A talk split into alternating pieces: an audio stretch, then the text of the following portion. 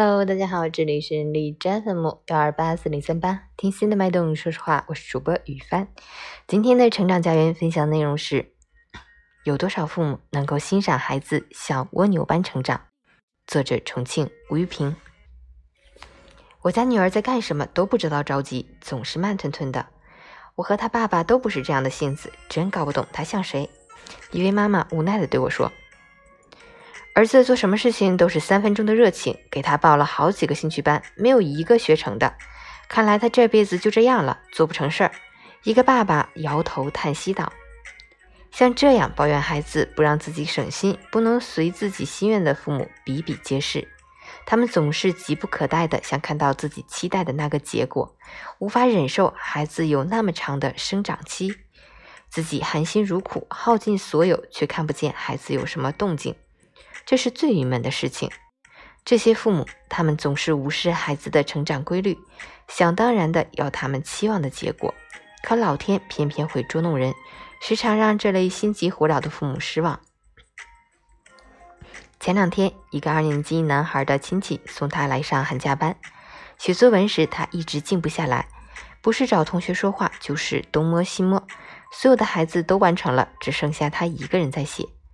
当时我正在教室外面和这个班一个女孩的妈妈说急事，男孩的亲戚在外面等得不耐烦，就走进教室看是怎么回事。我也回到教室，他看见孩子正在抄书，气冲冲地说了一句：“让你写读后感，你在这里抄书有什么意义？”并气愤地扔了一句话给我：“你作为老师不负责任。”我有些激动回了一句：“你知道为了让他能够静下心来，我花了多大精力吗？”他冷冷地说：“我不管这些，我只看结果。”我很无语，不再和他说半句话。正是这种只看结果的家长，在教育孩子的过程中，一般都是采取简单粗暴的方式。他使劲地哄男孩：“你给我把书拿开，别抄了。”可男孩并不理会，头也不抬，照抄不误。这时，我轻声说道：“好，停下吧。”他放下了笔。由于时间太晚了，我让他回家写好后，第二天再带来。其实这个男孩是什么样的状况，这位家长再清楚不过了，因为第二天还是这个孩子写到最后。我启发他后，还算写得比较通顺，意思也表达清楚了。他的亲戚感叹，这孩子的学习习惯的确太差，并对我说了声：“老师辛苦了，手这么晚。”我啰嗦了半天，想表达的是，孩子的每一点进步和成长，倘若没有家长的耐心陪伴、引导和鼓励，只是看结果，往往会让人失望，也不会有什么好结果。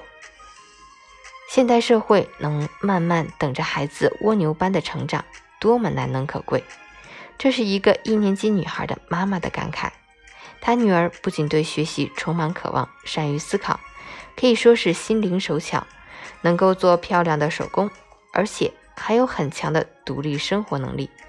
她和丈夫工作都很忙，女儿能够独自一人在家里把自己的学习和生活安排得井井有条。这位妈妈对我说：“人生那么长，作为学生的学生生涯只有其中的一小分支，习惯养成特别重要，好的行为习惯和正确3观的建立对一生更加重要。”自由生长而不是野蛮生长，任重而道远。